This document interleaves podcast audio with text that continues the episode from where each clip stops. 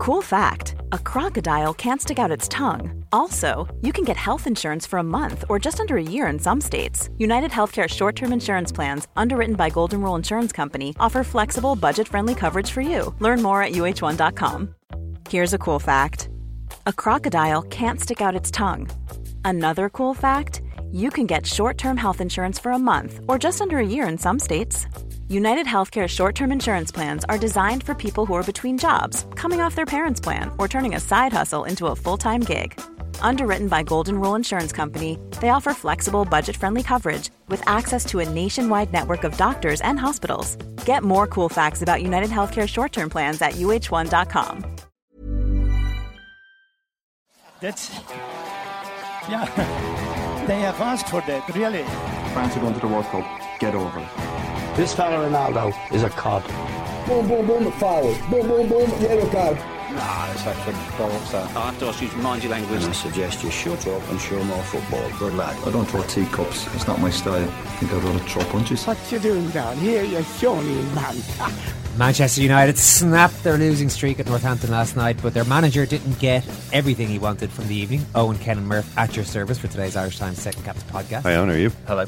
Thanks very much for taking the time to be with us today. Pre match last night, Mourinho was asked what he was looking for from Wayne Rooney, who was going to be operating as a number nine, further forward than he had been in recent weeks. Goals, answered Mourinho. Anything more? Goals, answered Mourinho again. I don't know why I'm making that sound like ghouls. That's not even deliberate. It's just in my psyche now. Goals. Are you hoping he might be able to play himself back into form? Came a third question. I hope he scores goals. Well, Michael Carrick scored a goal, sure, and her, he got goals. He just didn't get Rooney scoring them. goals happened near Rashford. him. Near him, yeah, none for Rooney. No, He uh, was, a, he, you know, we got a, a sort of an assist for Carrick's goal. He hit a free kick from inside the box into the wall. Yeah, de- deliberately deflected it out to Carrick, Who swept it into the net. You know how difficult it is to triangulate the angle of the that person's head that blocked the shot, Mm. and then Oh, not even head, Murph. Didn't even was- get it it that was high. kind of hip. hip. So sorry, hip level. Hip level. Do you know how hard that is? It's to be able to that play hard. play a shot off a lad's hip for it to rebound directly to Michael Carrick. He looks around. He sees who's a good striker of the ball. Carrick doesn't get many goals, but he can strike a ball given a bit of a. but I don't want to roll it to him because then the, the wall will just come out to him. The best way for me to get the ball to Michael Carrick is to hit it off this guy's hip. Yeah, it's interesting. I mean, Who's got the strongest hip? Oh, that guy in the middle there. He worked all this out, Ken. he he didn't get obviously his his goal that that Mourinho was looking for. So what does that mean? Does that mean he's failed the test? It's a it's a it's a strange thing to do to a player, isn't it? Um, to to to lay it out so baldly in front of everyone. This is this success tonight means goals. Completely, yeah. and it means the player knows if he doesn't score, everyone will be like, "So, has he has he failed?" It's not a question of did he play well. Well, the team won. That's good. Did he play well? Not really. I mean, I've seen him play better. Um, you know, uh, but he didn't score. Does that mean he, he gets dropped for the Leicester match? Um, Well, Rooney wouldn't have seen the pre-match interviews, so oh, but I'm sure he. I mean, it's not as though the pre-match interview is going to be a secret. Wayne Rooney's going to find out about Oh, it. Presum- yeah. Presumably, he, he, he would have been told about it. I don't know. Well, maybe not. Maybe maybe um, maybe not. Um, he he looked nervous. You know, he there was this story during the week. You know, the Telegraph had a story about uh, Rooney. Well, the story generally about Manchester United, which was an interesting story from the Jose Mourinho point of view, in that it was coming from somebody in the dressing room. It sounded like somebody who had been there, had experience of Sir Alex Ferguson, uh, because they were comparing Mourinho's treatment of the players to Ferguson. So, I mean, there was a story uh, in the Sun as well a couple of days ago by Neil Ashton, which uh, had some detail on what was happening in the dressing room with Mourinho, accusing you know Mkhitaryan uh, and Lingard of, of failing against Manchester City, uh, of of um, haranguing Luke Shaw, which apparently players weren't too happy with because a Luke Shaw is obviously back from a traumatic injury. I mean, a really traumatic injury. He did a big interview a few weeks back where he talked about how just how grim that was. I mean, he couldn't walk for a long time. Um, talked about how difficult it was even for him to forgive the player Moreno who'd done it to him. you know, the player had apologised and Shaw had accepted the apology, and then you know, a few months later, he's in his rehabilitation. His leg is like throbbing with pain, and he's thinking, you know, And he keep, he's, he has watched the tackle on numerous occasions as well, which I think he's got to stop doing. I hope, I'm sure he has stopped doing now, but I was I was quite struck by that that he's thinking now maybe I should have been so quick to accept that apology. And then Mourinho pours on a bit of extra emotional term, tor- torment by what what were you doing? What what were you doing? What were you doing? You know, in front of everyone, it's just kind of humiliating him. The point about it isn't so much that you know these uh, practices are exposed, so much as the fact that someone is talking to a journalist, a rat, another rat. Remember the three rats at Chelsea? The the person, the Chelsea supporter who had a sign. Oh, yeah. The three rats: Costa, Hazard, Fabregas, Cesc. I think they said Haz- Hazard was spelled with two Z's. The three rats. There was no proof that they were, in fact, the rats. Although I think most people figured that Eden Hazard wasn't that close to Mourinho by the end of their time working together. But Mourinho was obsessed. This is this is an obsession with him the, the the idea of someone in the dressing room is betraying me, someone in the dressing room is talking behind my back, talking out of school. This this was the not only at Chelsea but at Real Madrid as well. This really, really gets his his dander up. Let's say. Usually it takes a while for the rat or indeed rats to Start start squealing. Yeah, to start scurrying away out of that dressing room into the nearest waiting journalist in the car park and start squealing out all the secrets. Speaking of car parks, actually, that's where they were training. Um, What? there was photos of the Man United players training in a car park, literally a hotel car park. I mean, I'm not talking about the pitch was like a car park. I mean, if this was an actual, Actual. hotel car park with cars parked around, and there's the Manchester United players and their their manager Jose Mourinho standing there doing calisthenics, not not like a full eleven versus eleven practice match, more sort of stretching, Why were they doing that? limbering up, just to get themselves. Uh, in shape for the for the match against Northampton, and uh, apparently this was the only uh, facility that that uh, was available at the time. Great Rob Heffernan impression, by the way. Report on sport. So, you know, the, the Daventry Court Hotel, where standard double room costs 104 pounds a night, apparently, according to reports. But you know, um, whatever about that indignity, Mourinho didn't seem to be in a good mood. And I, I don't want to. I know we've talked a lot about Mourinho recently, and I don't want to seem as though we're just obsessed with talking about this guy. Although, you know, a lot has been a lot has been going on there, and we keep seeing these sort of echoes of things that have happened before. Um, I mean, the Luke Shaw business. The you know Gary Neville had had uh, remarked on this. Uh, someone is you know, leaks in the dressing room already embarrassing. You know, he's this is ridiculous. Um, he was presenting this as you know a, a leaky dressing room. We know that there's some one thing Mourinho doesn't like, but I mean, leaving aside that, I'm sure that's going to be a that's a that's an, uh, a developing story. You know, I'm sure we'll be coming back to that. But this question of uh, what was what was said in the James Ducker piece in the Telegraph was that this person, whoever the person was explaining, said the criticisms are much more personal than they were ever were with Ferguson. You know, Ferguson would get really angry, would abuse players in the in the uh, confines of the dressing room, training, whatever. But you get the impression he's usually criticizing what they're doing rather than what they are, which is an important distinction because if you're criticizing someone for making a mistake, for cocking up, for, for doing something badly, that's that's fine. Sometimes you've got to do that as a as a manager.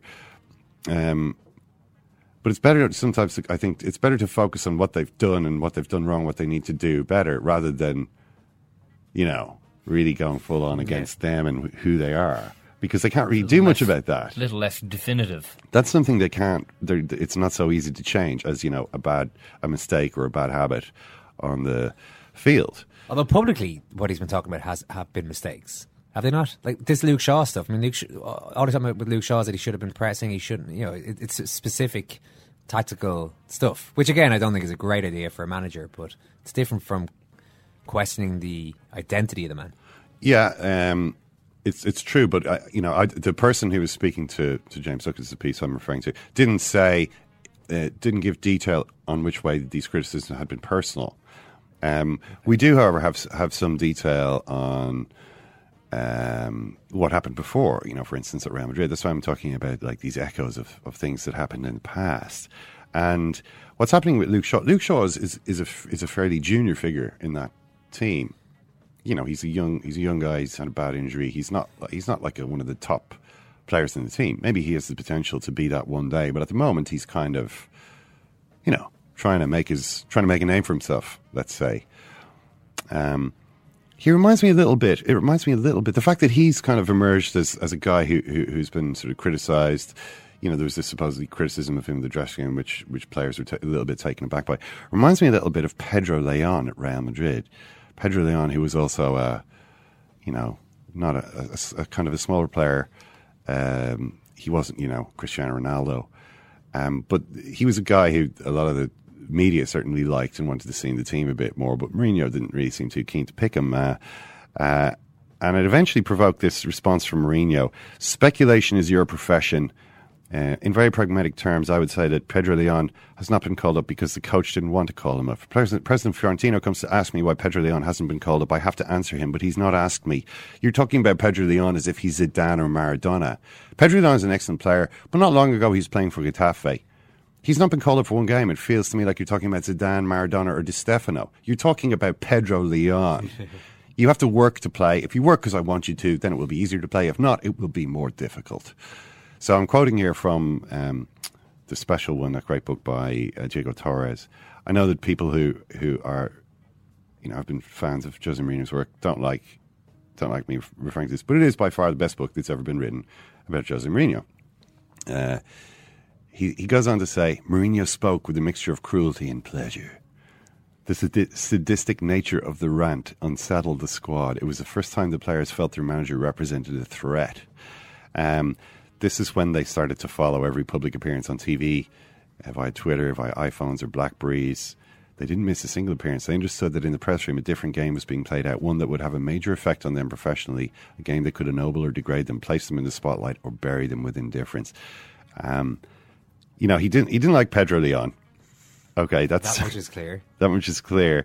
But um, he, what happened was, you know, everyone was like, "Oh, that's a bit much." Poor, poor Pedro. excuse me.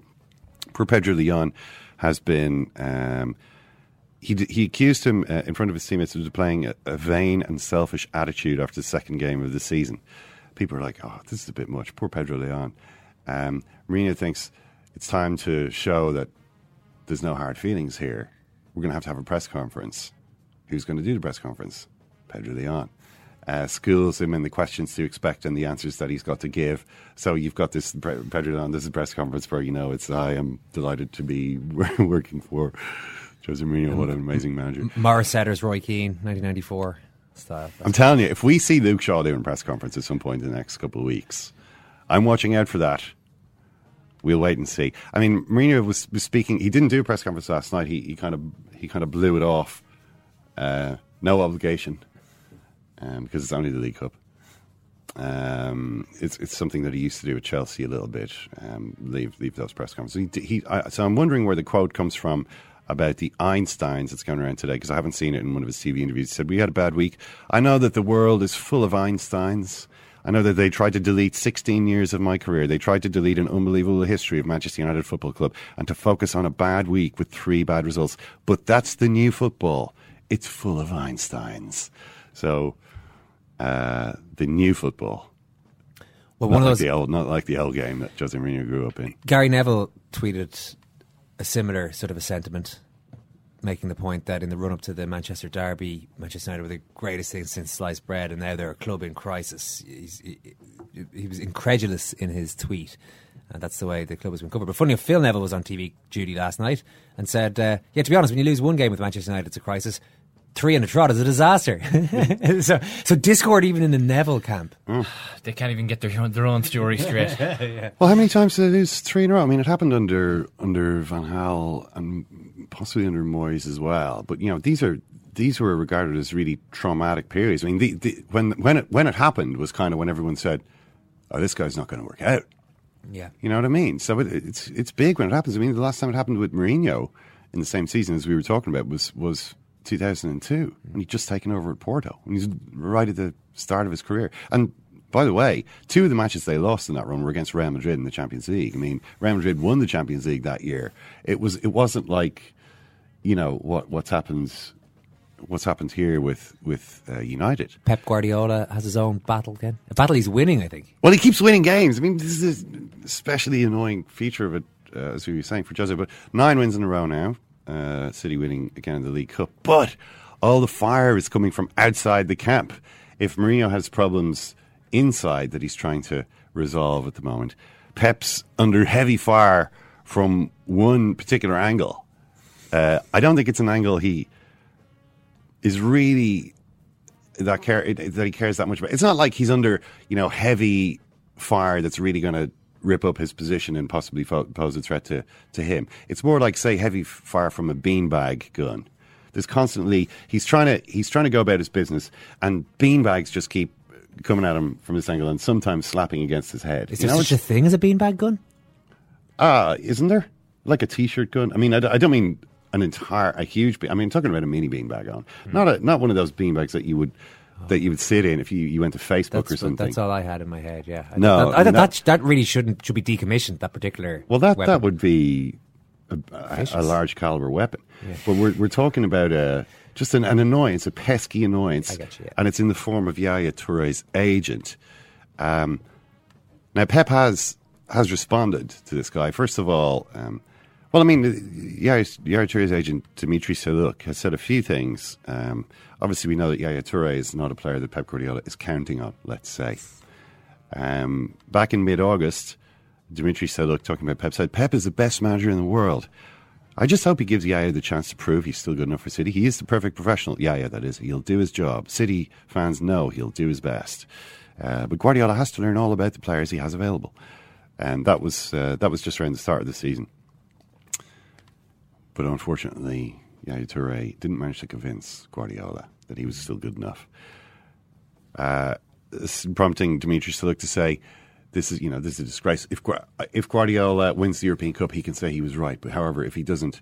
Um, if he wins the European Cup, I will fly to Manchester and apologise to him. However, if he doesn't, he can apologise to me because what he's done is a disgrace. Pep Guardiola then during the week says, "If I don't get Yaya Toure will never play for this club again until I get an apology from his agent. He has to apologise to the club. He has to apologise to the fans. It's unthinkable that when I was a player at Barcelona, that, uh, that my agent would come out, my manager, he said, would come out and say, speak speak against Johan Cruyff, you know, who was who was the, the coach of Barcelona. It's just unthinkable. So he can't he can't do this, and he's not going to play until he apologises. Doesn't sound like it's going to happen. No. Um, if Pep Guardiola wants war, then he can have one. I will apologise to Guardiola if he will apologise to Pellegrini for what he did to him. If you're a gentleman, this just does not happen. He signed a new contract last year. Then he gets pushed out for Guardiola to come. Pellegrini was a gentleman. Guardiola also needs to apologise to Joe Hart. It's not right to come to England and get rid of the English players. Guardiola wants a new future for Hart, for Yaya. They won't be the last. Um, I spoke out because I felt Pep was being vindictive to Yaya. Unfortunately for Pep, we live in a world where you have the right to free speech. This isn't all one interview, by the way. This is a whole series of interviews. Um, Pep doesn't want players with personality. He only wants players who are scared of him and do what he says. The first thing he did when he arrived at City was pick a fight with Yaya and Joe Hart, two of the club's biggest players. Uh, they don't both have big personalities in the dressing room. Guardiola doesn't like that. It always has to be about Pep Guardiola, no one else. When you first go to someone's house, treat them with respect. You don't go into someone's house and ask them to leave.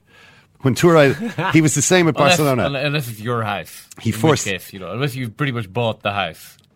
Yeah. You can pretty much throw people out then, I think. He forced Eto'o to leave. Zlatan Ibrahimovic, a player who cost 57 million, was sold for 18 million. When Touré left Barca, Guardiola told him he was going to a shit team. And now Guardiola has come to that shit team. That's the situation. And it's because Guardiola likes money. He likes money more than football. That is the situation.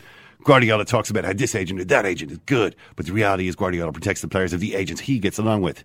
Um, so on and so forth. At which point he turns to the Manchester City fans. Are you all with me? Huh? Any, anyone with me? It's true uh, that Guardiola won many Look at games this Barca. army I have I have uh, uh, forged against you, Pep. Barca, around. Barca or Barca. Luis Enrique came to Barca. They've won just as many things that they did when Guardiola was there. Barca didn't win because of Guardiola, but rather because of the structure they have in place. It was Messi who made Barca, not Pep. The same thing happened at Bayern Munich. My grandfather could have won the league there. I'm sure with Anc- Ancelotti they will do even better. He goes on to say, of course, Manchester City uh, can buy whoever they want. They have a lot of money. Pep only goes where there is a lot of money. If he wants to prove himself as a great manager, he should go to Zaragoza or Sunderland. Let's see how good he is when he doesn't take over a great team and hasn't got half a billion pounds to spend. Could he do what Claudio Ranieri has done at Leicester or Poch- Pochettino at Tottenham? We will never know because if City don't win the league and the Champions League, they'll just give him another 100 or 200 million to spend until he gets right. That isn't good management. I've never heard anything like this before. I mean, if you- hear, okay, I mean, the, we were talking about Mino Raiola you know, the other week saying, "Oh, Klopp's not a top coach," or "I don't like," you know, he. But but I mean, in terms of a full-on onslaught, I've honestly never heard anything like that. Uh, is there a case that Guard- why why is Guardiola, Guardiola waiting for Yaya Toure's agent to apologize before he can play Yaya? I mean, I, it seems like you're you're punishing Yaya Toure for something that another grown adult said. Well, it's it's his representative. I mean, he speaks for Yaya Toure until the day Toure says, "I've I've actually sacked my agent. Sorry about all that. Uh, his views do not reflect the views of Yaya Toure." You know, uh, but uh, but until he says that, I, I guess that this is, uh, you know, the, the I mean, agent I- is, I- is I the think- players is the player's representative. I think to be fair, the horse is probably bolted on this one. Just I'm just thinking for you know future reference. Yeah, but he wouldn't be if this was uh, Sergio Aguero's agent. He most certainly wouldn't be taking the same line. The issue here is that he doesn't want Yaya Toure. He has to be pretty careful because Toure's been a huge player for the team. Although he wasn't that careful with Joe Hart, he just got rid of him. So, so that maybe shoots a little hole in my argument. But You can't get rid of Toure though. Yeah. Toure doesn't have anything to play for. I think he's retired from international football now. You know, Joe Hart. Joe Hart was like, if I don't go, uh, if I don't go somewhere where I'm going to play, I will lose my place in the England team, which is what's, which is the the last big thing he's got left. If Guardiola's saying you're not going to play for me, so he's like, okay, well, I can't go to another. There's, none of the other big clubs are interested in me in, in England, and if I and if I don't play, I want to I want to play for a big enough club, but if I don't play, I'm going to lose my place in the England team. Therefore, let's go to Italy. That that might be uh, Yeah, with a Tor- thing. with Toure, my point essentially is that he, if he, if this is a player he wants to get rid of, and you know maybe he doesn't particularly want to be seen as this completely ruthless mm, uh, presence by the by the fans. Got rid of Hart. That there was only a small amount, maybe, of murmur, murmuring about that. But if he was particularly crude around the dismissal and maybe the ending of the career of Yaya Toure, uh, then he doesn't want to. He, he like he'd probably like to do that in a way that holds him up in a good light publicly, and this does. If, you know, he's uh, nobody's going to be siding with the agent of Yaya Toure, and sure, the agent of Yaya Toure isn't Yaya Toure, Hmm. but I haven't heard Yaya come out and you know and say Disavow- and disavow. disavow this, which, which is an easy enough thing to do. no. Um, and, and you know, the case is just so bizarre. I mean, if if if the true mark of greatness was succeeding at Sunderland or Zaragoza, why is Yaya Toure not playing for Sunderland or Zaragoza? Yeah, that's that's crazy. I mean, it's just it's one of the most ridiculous things I've ever heard an agent say. Yeah. Oh, he's just going to spend another hundred million. Steady on there, buddy. This is the kind of thing you want the clubs to do. You know? He only goes to great clubs that give him loads of money, and it's kind of like, well, yeah, because he's he's the guy everyone thinks is the best. You know what I mean? Why So, doesn't this guy start representing crap players who earn no money? yeah? Part-time players. Just get out, just get out there. They're, they're all over the place, and, and and get them to Sunderland where they can the, the crucible of of where everybody you know. But uh, what else happens? Uh, obviously, the, two are playing each other in the, in the League Cup. Uh, Manchester United against Manchester City in the in the next round, so that's going to be interesting. Um, comes in the middle of uh, big runs of games for either side, Champions League matches. Uh, well, not for Manchester United, but um, uh, City have, have to play Barcelona. So, in, in normal circumstances they would be looking at resting players, but can they really? Can either of them afford to do that? You know, winning winning the games has a value beyond advancing to the next round of the League Cup. It's like the Classicos. You don't see the the big players, Barcelona, Real, rested even in, in cup games. No, um, no, usually not. So that's uh, that's something to look forward to. Liverpool joining us Tottenham, Chelsea against West Ham. Uh, Chelsea beat Leicester. Cesc Fabregas uh, running the show in extra time, scored two goals. Coming back from two 0 down was was pretty good. Uh, I do have to admit, David Luiz maybe could have got a bit closer to Shinji Okazaki uh, for the couple of goals that he scored. Uh, however, nobody's perfect. Ken's David Luiz watch. I, f- I feel this could be a slot at some point over the course of the season. Um, but but the situation at Chelsea is, is interesting. I mean, there, there were reports there a couple of days ago uh, about the thing that we had been talking about after Chelsea lost to Liverpool in terms of the Abramovich post-match review. A couple of the papers reporting Abramovich furious at the display because apparently he had a meeting until 1 a.m. there. Maybe he was just hanging out in the box. You know, who knows? I don't know how furious he was. But, you know, it seems as though he said to Conte, you know that I, you know as well as I do that that wasn't great. Um, so anyway, there's there's still uh, there's still going. Fabregas is, is an interesting case because Conte doesn't seem to fancy him too much. He when he scored a second goal, he actually did one of those Emmanuel Adebayor celebrations. I thought, what is Fabregas doing here? He scored he scored a goal, turned around, started running, and I thought he, he's not going to go and celebrate in front of Antonio Conte here. He'll get a kick in the face. You know, if he does a knee slide in front of Conte. But no, he ran past the dugout all the way to the other end of the field and then did the Adebayor knee slide to the Chelsea fans, his own supporters, um, as opposed to Adebayor who ran to taunt the Arsenal fans, his former supporters. But it was, you know, running the whole length of the field like that showed you how much this, how much of a big deal this was to a player who can't get his head around the idea that a coach is leaving him out. This hasn't happened to him really before. Happened to him a little bit at Barcelona, but he played a lot more games than he than he sought out. Uh, he's talking afterwards about this.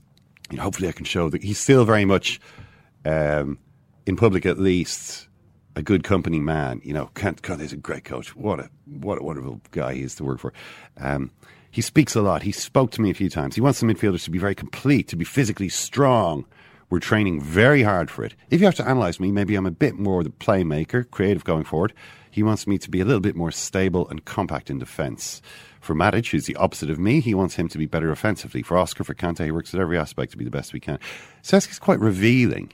Um, you know, he, he he's given away a lot there, uh, not just about what Conte is doing, but also about the way he sees game. Matic is the opposite of me. Yeah, how he sees other players. Matic has no team. creativity. Matic, who, by the way, set up the uh, only goal they managed to score against Liverpool, has zero creativity in Cesc Fabregas' mind.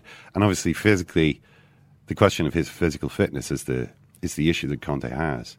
But there's one other Chelsea related thing, which is to do with their goalkeeper Thibaut Courtois, a man who has over the last couple of seasons kind of disappointed. I think when you consider how good he was at Atletico Madrid, you know he was constantly winning the best goalkeeper in the Spanish. This is a Zamora award.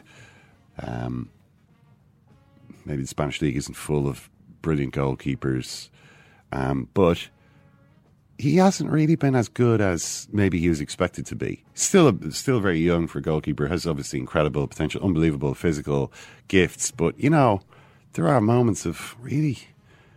Is that? I mean, what was the penalty he gave away recently?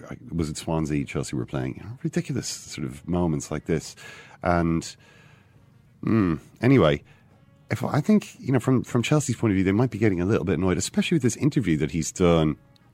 Also uh, with the Spanish uh, press, he's well, he's quoted in Marca anyway, talking about uh, talking about Atletico Madrid, how great it was, and his, his great memories from there. Um, you can only win titles if player, every player gives their life for their teammates. That's how is, how it is at Atleti. They say, "Would you like to come back to La Liga someday?" He says, "When I left Spain, I knew that I would return one day." Talks about how much he loves Madrid. He says, "I have a contract with Chelsea for the next three seasons. In 2018, when I'm in the last year of my contract, I'll evaluate whether it makes more sense to stay or go." I mean, he sounds to me like he really wants to go back there. Uh, he goes on about uh, he goes on about his different coaches. There's Courtois and Simeone, who played for Atletico. He lives for football and has a huge winning mentality. Everything he puts in, the team gives him back. The way he transmits is incredible. Just by speaking, he can make you believe and push your limits. And that's what we did. The reason Atletico were better was because we were motivated. We believed, and belief is power. what, what about Jose Mourinho? He says he works a lot on tactical aspects and is also a winner. He normally gets close to players, but when results don't go his way, like last season at Chelsea, you could feel there was a certain distance. um, and Antonio Conte, he says, well, he's always thinking about football. Tactically, he's very strong.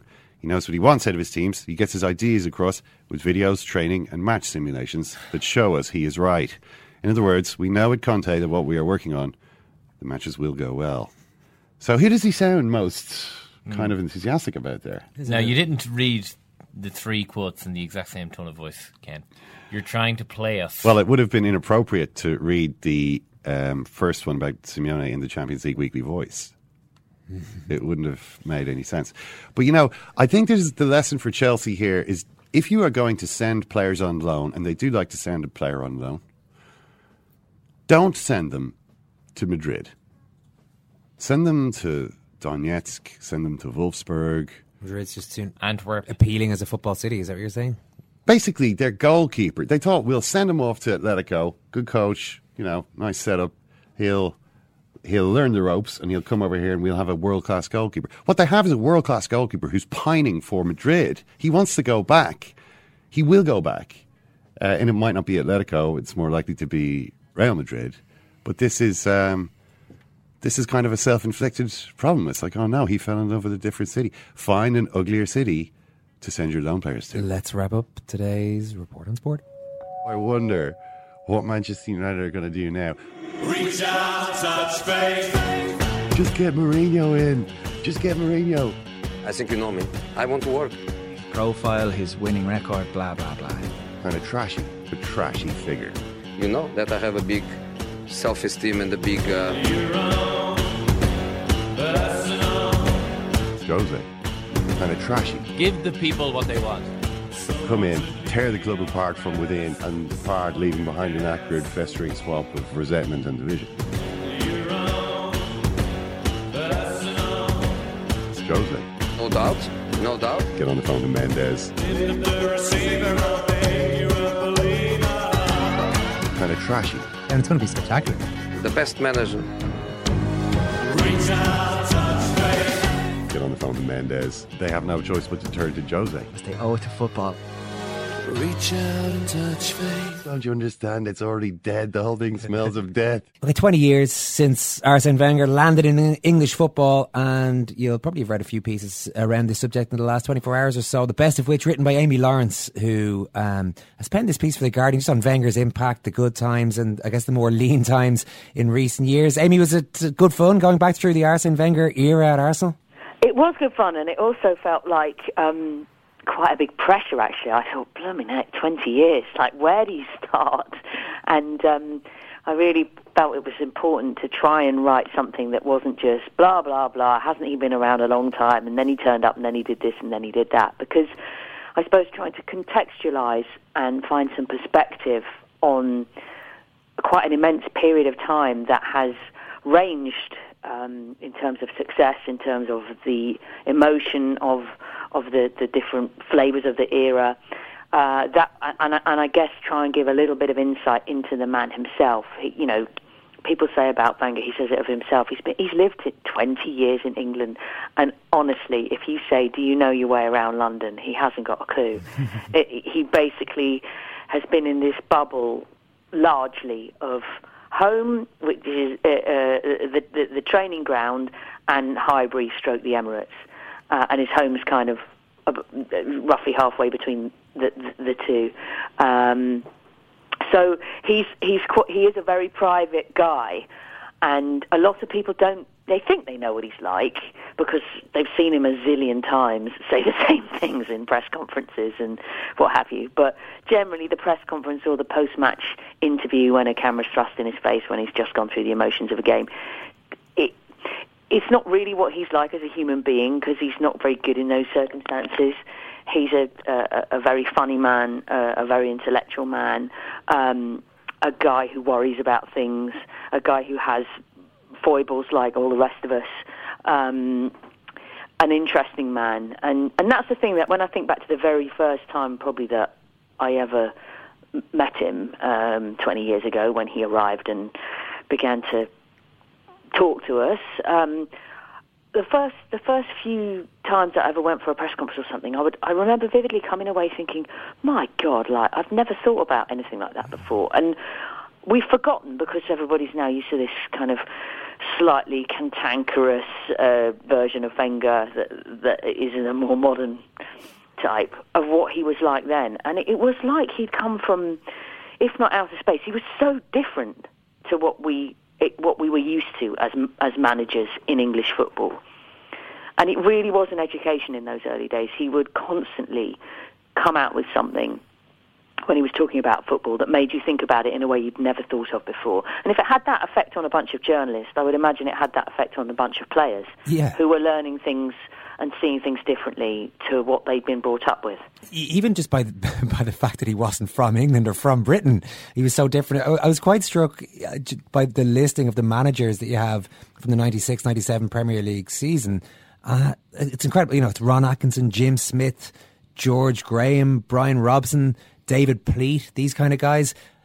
You're not going to get anything more contrasting, I don't think, than Jim Smith to Arsene Wenger.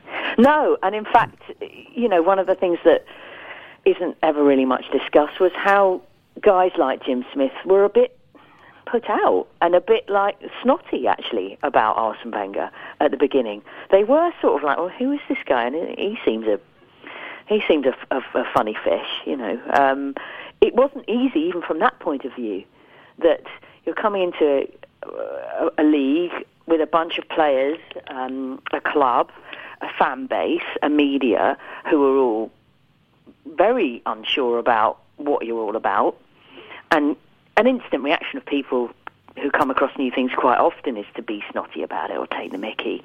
So I, he he could sense what was going on. That it wasn't that straightforward as everyone going, "Oh, look, here's this."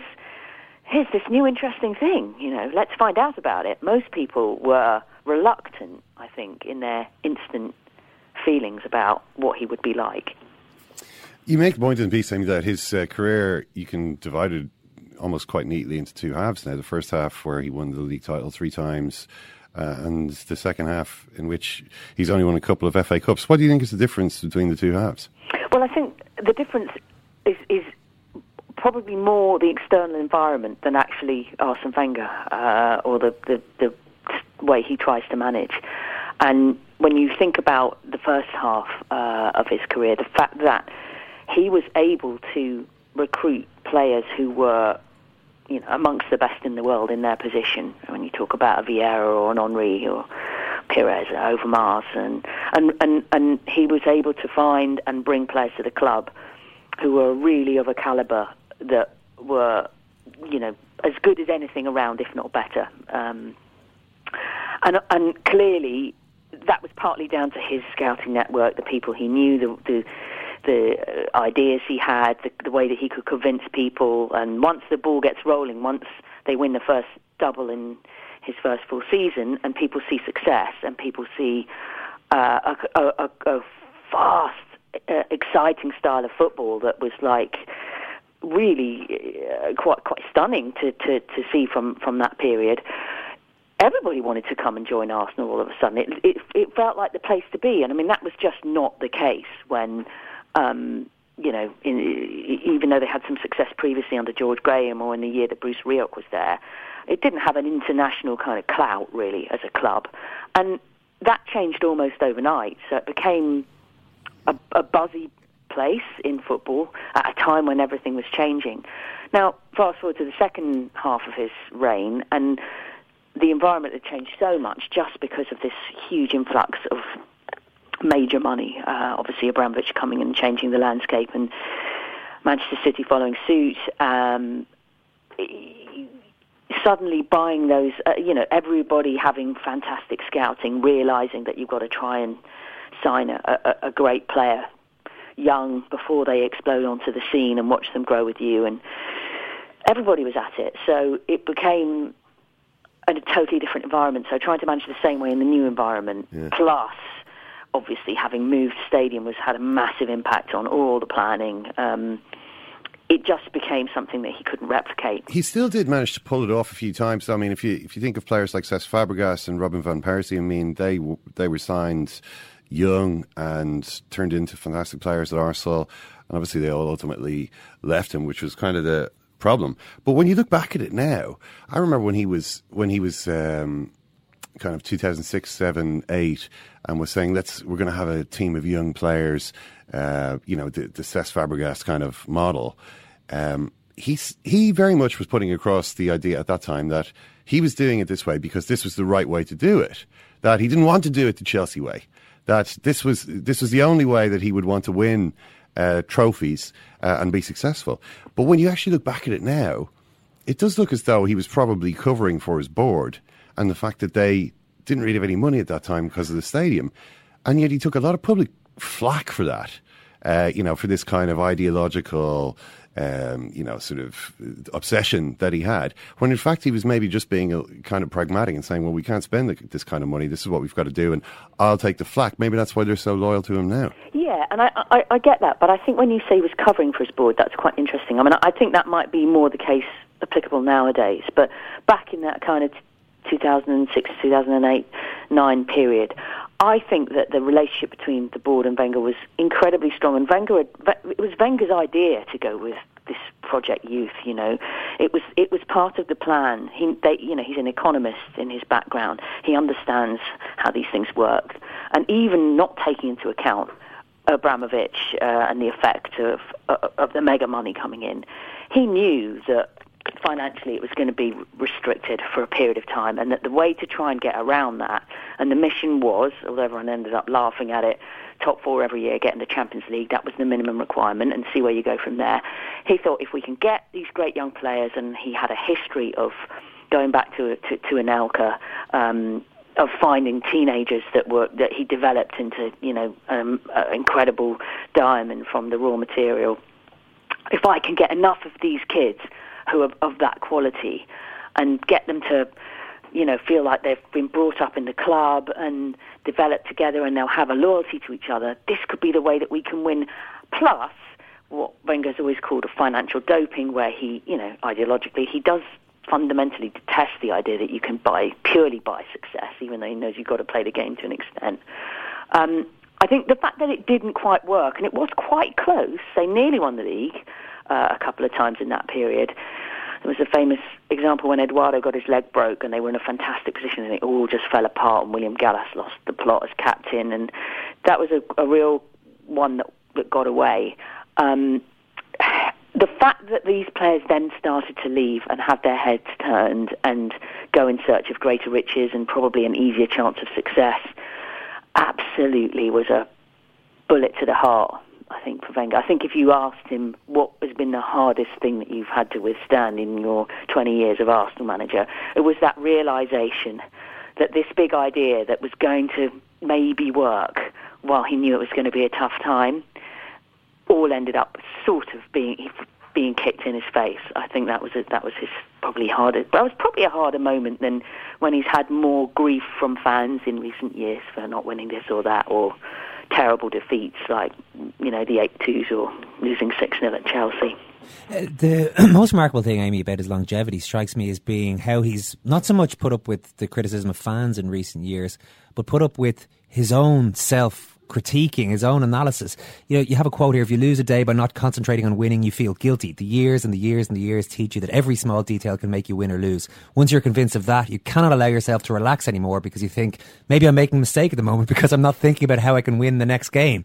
You know, some people in life, when they're successful, get more comfortable in what they're doing and uh, and maybe are buoyed by their success and don't get quite as stressed out by it. Doesn't seem to have been the case for Wenger.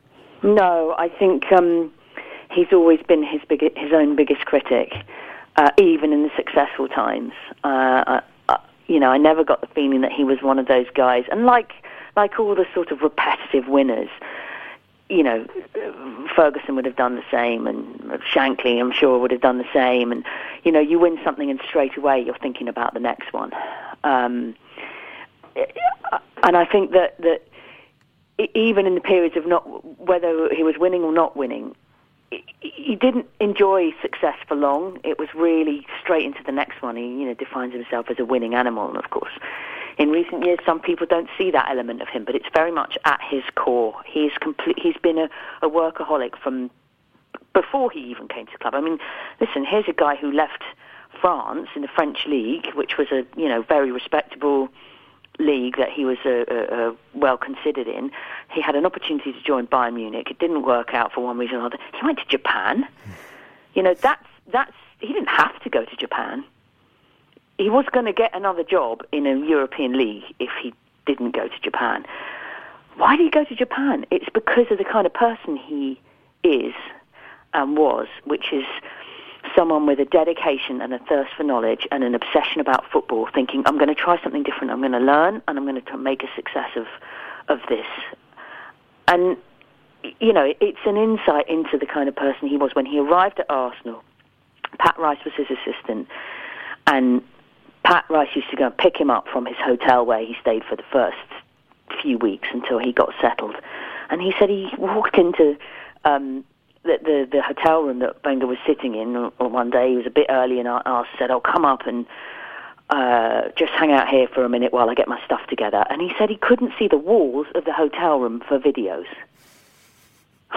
it's like, what's going on here? And he, from day one, just has a thirst for watching football and analysing football and learning about football. And it's a complete obsession. He doesn't want to go to the theatre on a night off or go to an event or even, you know, watch Bake Off just to have a sort of, you know, switch off from the, you know, the usual stuff.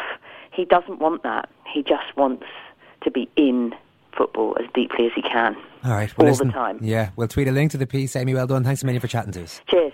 That's a whole lot of intensity to be carrying around for 20 years at the same club Mm. in the way that Arsene Wenger approaches football.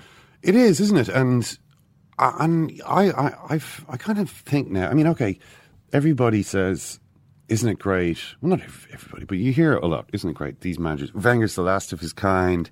Uh, you know, there was Ferguson before him, 26 and a half years. There was. Uh, and Wenger, you know, two decades at the same club. Magna, you know, what a magnificent achievement. We won't see their like again. You know, the game's gone. As Jose Mourinho says, this is this is football now. This is the new football. It's full of Einsteins. Um, and you won't get a, a guy like Wenger or Ferguson doing this again. It can't happen again. But should it happen again? I mean, maybe the sort of Guardiola method of working in short bursts, comparatively short bursts, three, you know, three years, taking time off to recharge, learn things, uh, relax, regenerate, and come back, change, go to a different club is better, not only for the manager themselves, rather than sort of Wenger's been been in this almost institutionalized existence, just Arsenal, Arsenal all the time since 1996. Um, it's cost him a lot, you know, in, in, in his personal life. His his marriage broke up recently. You know, I mean, th- these are things that you've got to think of. If you're if you're living that way, you don't really have time for for anything else. Um, from a, from a human point of view, I think it's it's difficult. I don't know if it's even from and from the club's point of view, maybe it's maybe the other way is better as well. Even Pep Guardiola only he only took that one season off, or that one break certainly. Well, no, it was after Barcelona, and Yeah. oh, he yeah he didn't he then- and didn't take the break after Bayern. straight through. So it's not as though it, it, he has this policy in his career where he's taking a break after every Sabbaticals job. all the time. He just had that one. He had an incredibly intense football life at Barcelona that has had lasted from when he was eight years of age or whatever. And then he took a year off and has been back at two of the biggest clubs since then. So yeah, even that, e- even those guys don't necessarily.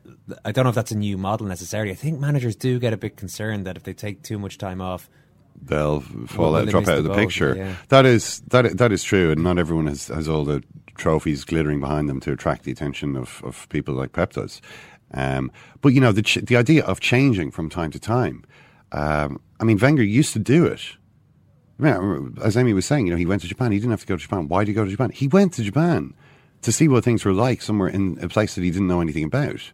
And one thing that he brought back from Japan was his whole, a whole set of new ideas about what people should eat. You know, he's talked about this before. I went to Japan, and after a while, I, I realized I haven't seen a single fat person here, apart from sumo wrestlers.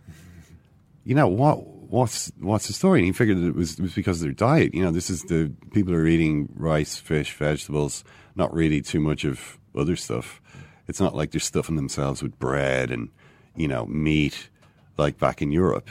It's uh, this is what people should. You know, he's he's been doing that ever since he got his players to do it, and those are the kinds of things that you you kind of only learn by doing something different. So, if he has gone a bit stale, or if Arsenal kind of doing the same thing over and over, is it really any surprise, given that the you know, the last time Arsene Wenger was exposed to a new influence Arsenal Football Club. was more than twenty years ago? We are fucked blood. I'm telling you, fam. Speaking of intense managers, Our first pod today features lots of chat about David Fitzgerald's resignation as manager of the Clare hurlers. Barcelona and Atletico played last night. They drew 1 all. Barca were 1 0 up. Mascherano, Javi Mascherano, slipped over to help Atletico score the equaliser from a quick free kick move. That happened just after Leo Messi got injured. He's got a groin problem. He's going to be out for a few weeks. So, Sid Lowe, not a great day for Barca, really. No, not a great day. And, and of course, one of the things that will be frustrating from their point of view is that it was shaping up to be a very good day indeed. It came off the, came off the back of Real Madrid drawing against Villarreal at the Bernabeu. In other words, they were in a position where victory against Atletico Madrid would have put them just one point behind Real Madrid, would have kind of evened up the fact that they'd been beaten this season and would, would have really tightened up the title race. It would, of course, also have left Atletico Madrid some way adrift because they were 1 0 up and they'd got that opening goal, which tends to be the most difficult one, and were playing really, really well. And then in the space of nine minutes, you had Sergio Busquets go off, then you had Leo Messi go off.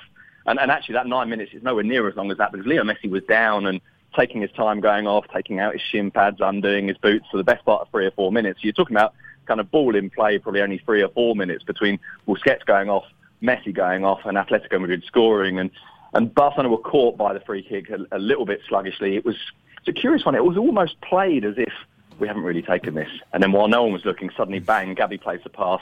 Ingo Atletico, 90 minutes defined by a, a, kind of a five or six second play, and and and, and a really bad, a really bad um, dropping of two points from Barcelona's point of view because of how good the situation would have been had they won it.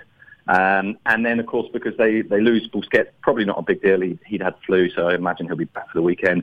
But Messi for what looks like it's going to be three weeks. At least that's what the club's saying. Yeah, it was the kind of goal you can imagine Diego Simeone being particularly delighted with. Um, but during the week, this this sorry, sorry, I said I interrupted. I was just going to say, sorry. I remember I remember talking to talking to Graham Hunter about this because there's a phrase that both me and Graham particularly enjoy was a, a Graham Souness phrase where he, where he always talks about you find the dope. You know, find the player that's a little bit switched off and, and go for him and take advantage of him, whether it's from a quick throw or a quick free kick. And, and last night was the classic find the dope moment. You know, you've got a free kick. Um, Atletico would take it quickly enough that Koke, the player that's been fouled, is still sitting on the floor. No one's quite ready. The only Barcelona player that really reacts is, is Piqué, and he's a fraction slow.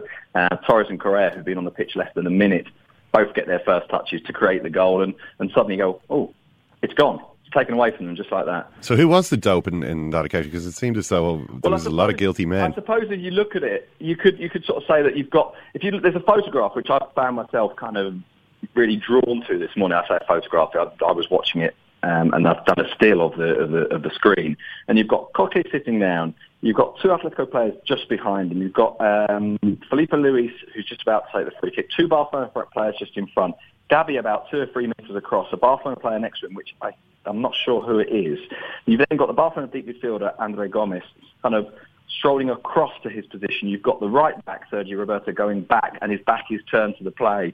Um, and, you know, genuinely, there must be seven people in a five metre square, one of which is the referee, who almost looks like he's kind of taken back by a bit. So I suppose you could say that the dope really is perhaps Arda Turan for giving away the, the free kick, but a combination of maybe Turan, Rakitic, and, and Andre Gomes for not being quite ready enough. But maybe it's not so much the the, the, the dope as just the sharpness of, of the Atletico players to, to take that little moment and and you know make the most of it. Yeah, this is the kind of stuff that Simeone is is re- renowned for, I guess. You know, getting the team focused in every second.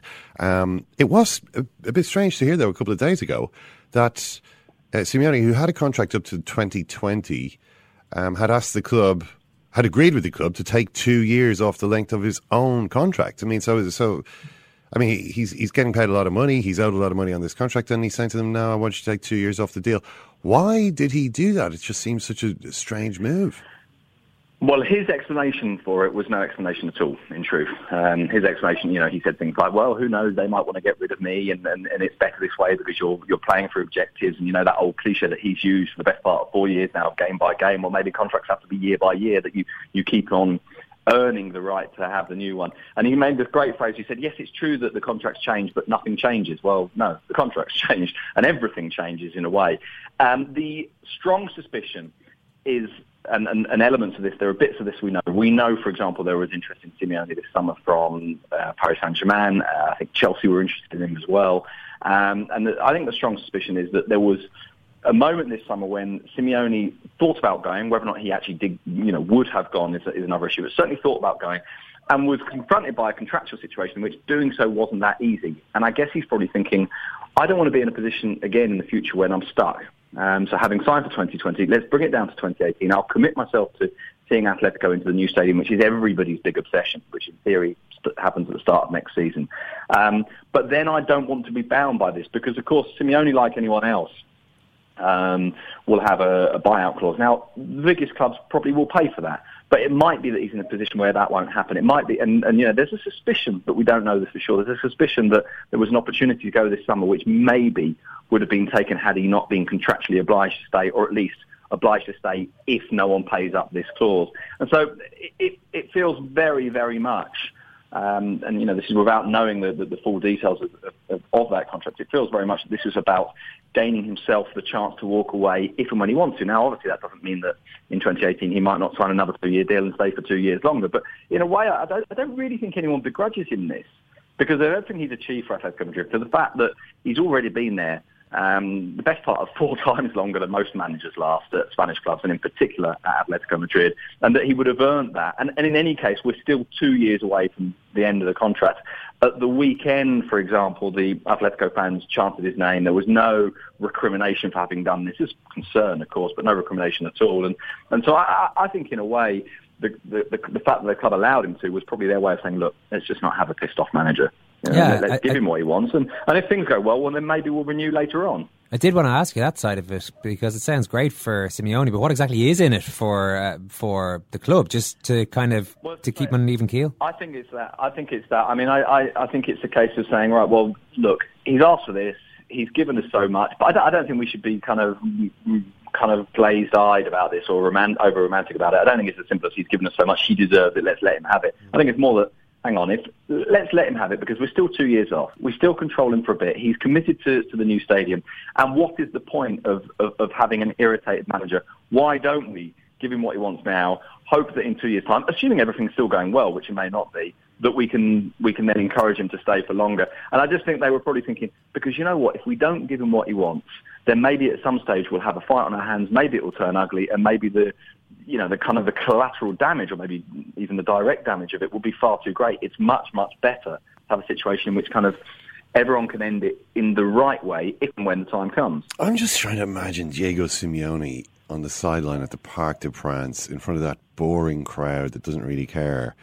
You know, like Yeah. sometimes you get a good marriage, uh, match between manager and club, you know, and this kind of cholo gangster thing that Diego Simeone does kind of really fits. you know, everybody loves him in Atletico Madrid. He's whipping the players year after year, and they love it. And I just. I wonder, you know, the idea that oh, Atletico will be lost without Simeone, but I, I wonder if he would be as successful at a, at a different club. I think I think there's an element of that, and I remember when when the first rumours emerged in I can't remember when it was. I think we were talking probably back in February or March. The suggestion that he might go to Chelsea, and I remember at the time speaking to people at Atletico and, and speaking to people around Simeone and writing a piece saying, you know, this is a guy that doesn't really, at least right now, doesn't fit at Chelsea. I remember writing at the time that you know, there, there is this desire to see them into the new stadium, to see Atletico there, to, to have the kind of the connection, the emotional connection. Because Simeone talks a huge amount about pertenencia, the, the, the sense of belonging and the importance of that. Now, of course, that, that whole discourse has, has been reinforced with the return of Fernando Torres, with his own pass as an Atletico Madrid player. And at other clubs, he wouldn't have that. Now, that's not to say that guaranteed he wouldn't go because ultimately, you know, someone drives a big truckload of cash around your house and it tends to change your mind. But and, and big clubs will, will, will still attract him. But but I think there are some clubs that it, he wouldn't be. I think you're right. He wouldn't fit in quite the same way that the to use that terrible word philosophy wouldn't be his. Um, for what it's worth, his intention has always been. It's not to say it will happen, but his intention has always been that Italy becomes the next stop. Um, and I, I, I can see him at Inter Milan uh, more quicker quicker than I can see him in the Premier League. That's not to say I don't think he will go to the Premier League at some stage, but by, at the moment at least, I would say that his more likely career path, assuming the money's right, that the, the squad is strong enough, that the conditions are the right ones, I think his more likely career path is to Italy before England. Yeah, I mean, he knows the football there. He knows the culture. He knows the language. It's, it seems like a better fit for him. But I mean, the the other question is about the. You, you mentioned Atletico's new stadium, which supposedly they're going to be moving into next season. What uh, what do people feel about the new stadium? Uh, You know, moving gra- moving ground is always a little bit um, uh, discombobulating, I suppose, for supporters. Uh, not everyone is keen on the new place. What what's your opinion of the uh, La Peineta? I think it's called or Peineta, uh, Peineta the So, yeah. the stadium Yeah, I Atletico mean, building. What's it like? My my personal opinion, I don't know whether or not Atletico Madrid's fans share this, is that is that in many ways this is an enormous an enormous pity. Um, that Atletico Madrid they're not just moving; they're they're moving to the other side of the city. They're moving more or less from well, they're moving from the south up to the northeast, up to near the airport. They're moving from territory which has become more or less half and half. Broadly speaking, perhaps Atletico Madrid supporting territory to what's very definitely Real Madrid supporting territory. They're they're going to a point of Madrid where the, the access is different, the identity is different, the sense of environment is completely different. Even things as simple. And I know, I know this doesn't matter, but as a kind of a symbolic thing, the opening line of their official anthem is "I'm going down to Manzanares," which is the stadium. Which is where where the stadium is alongside the Manzanares River. It, it, it I think it feels like um, something which runs a risk of massively losing a big chunk of, of their identity. Now, the stadium will be better, yes. It will hold more people, yes. It will generate more money, probably. Um, the Calderon's a little bit, a little bit kind of crumbling. Yeah, that, all of that stuff is true, and this is a, a financially a very, very valuable package for them. But I'm, I'm not completely convinced by it. I'm quite surprised in a way that there hasn't been more resistance from Atletico Madrid fans. Perhaps as the season goes on, perhaps as we get closer to that moment, there will be. There's definitely a sense of this being a special season because it's the last one at the Calderon. But I don't think, um, and, and I may well be wrong, but I've not been aware of, of any sense of that really properly being translated into protests, properly being translated into actually, you know what, we don't want to go. Okay, so we'll keep an eye on it. Brilliant stuff. Thanks a million. My pleasure. That's kind of strange. That um, stadium move sounds exactly the kind of thing that supporters would usually protest about. So it's it's funny that it hasn't happened for Atletico fans. Maybe they're just beaten down. They go, of course we're of course we're moving to an out of town stadium on the opposite side of town. We are Atletico Madrid. This is the kind of stuff that just happens to us. Or they're sated by their recent success. I don't think so. I mean, it does seem to go very much against their whole the idea of the the club as being, you know, a real thing, like an organic thing, not like this um, globalized sort of marketing phenomenon that Real Madrid is, but you know, the real, the heartbeat of of the city. Um, you know, like Dortmund in Germany, Echte Liebe, all this kind of that that Atletico are the kind of equivalent of that. So to move to a soulless bowl on the other side of town just seems. All I can say is the financial terms must have been pretty good. Joey Barton has a book out this weekend. Oh, no, yeah. no nonsense. He's been doing a lot of no nonsense interviews to uh, coincide with this. Uh, Yeah. What, what have you made of what you've read so far? What you've seen so far?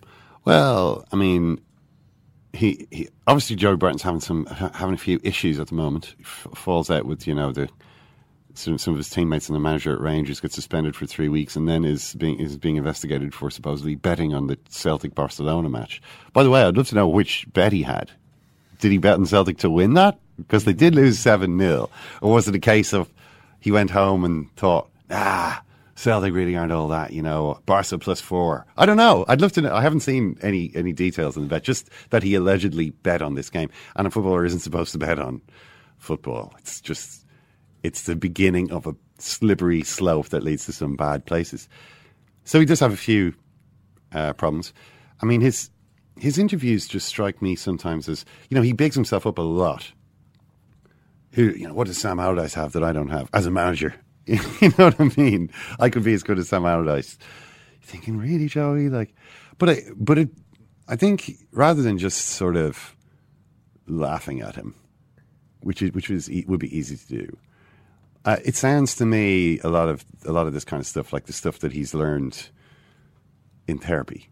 You know what I mean? It's kind of like these are some mental tools that he's learned to try and keep the black dog, you know, at bay. Yeah, Barton spent time in the Sporting Chance Clinic and came under the mentorship almost of uh, Peter Kay, one of the, the co-founders of that movement and um, of that organisation, and really seemed to latch on to all the ideas. It's like this, this is a guy who needed a lot of help and found a guy who was willing to help him. and he sort of espouses now a lot of the stuff that was said to him. Sometimes he can sound like he's speaking a little bit from a self help manual, uh, Hmm. Joey Barton, but obviously it works for him. Works for him to a certain extent. It's not as though he doesn't have incidents anymore. No, I mean he, they're not as bad as they used to be. Though they're not. I mean, I, I can't remember the last violent incident he was involved in. And that's that's always been the problem with Yeah. Barton, like a kind of uh, a tendency to respond to provocation with violence, and also um, a pretty liberal definition of what provocation is. Almost everything at one point in his life. Um, so he kind of at least to. Now he just says things which annoy people. You know, right, he was essentially so. What did he? He's That's supposed to have said, right? "My baby daughter is older than this club," or something like that to Rangers. you know, or who is it? He called boxing glove head Ian Dowie. Ian Dowie. I mean, that was actually back in his in his bad days. He called Ian Dowie boxing head. He, he, he remains proud of it to this One of my best put downs. to this says in the day. I don't even know if it was his. I mean, maybe it was something that the kind of thing players say to each other at training. It sounds as though maybe it was a, a crowd sourced uh, insult. um, but you know, like he, there was that whole period that he went through when he was he, he was reading like um, Nietzsche and Orwell and listening to he was he was quoting Smith's lyrics all the time, and people were laughing at him then as well because it looked as though he was kind of it it was like the, almost the definition of of intellectual pretension. You know, he like he was trying to to imitate a kind of intellectual or what his idea, what he took an intellectual to be. But I always felt a bit uncomfortable about that because it, with Barton, it was kind of the case that he was clearly discovering this stuff for the first time. You know what I mean? Like maybe people who went to university might have read this, uh, you know, might have encountered this kind of thing earlier in their lives. Joey Barton was playing football. Joey Barton became a professional footballer. You know what I mean? You don't really, you can't, you don't have infinite time to do all these things. So when he was kind of doing that a few years ago and, and tweeting all this stuff, The pretension and snobbery was actually the enthusiasm of a much younger person. yeah. Like and also the the but also the pretension and snobbery was on the other side of people reading these tweets, not with Joey Barton. Absolutely. You know, it, there was this kind of ha ha, you know, as though someone shouldn't be allowed to try to. I mean, what, are we are we going to say that you can't change yourself? You know that that someone who once stubbed a cigar out in the eye of uh, you know youth team player can't now sort of be quoting passages from Orwell. You know what I mean? And and sort of be you know criticizing uh, politicians who advocate violence. You know what I mean? You can't that that are we saying that, that that's not possible? That you are from forever from now on the cigar stubbing guy.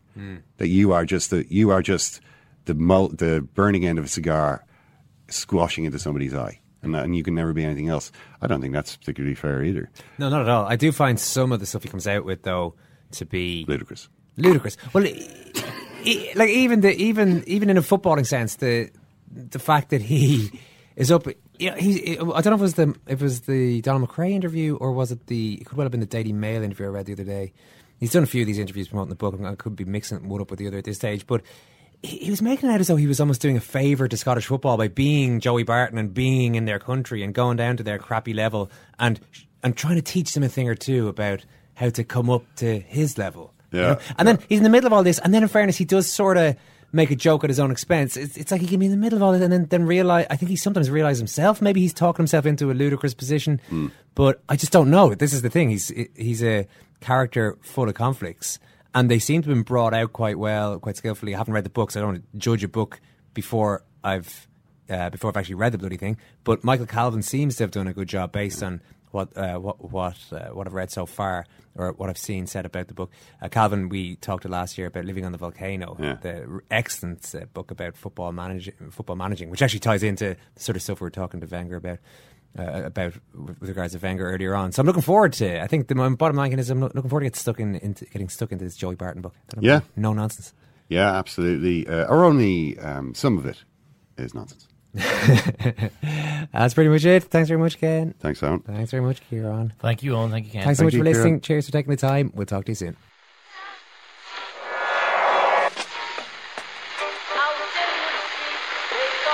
Whose phone is that? That's the second time it's gone off. Never go home.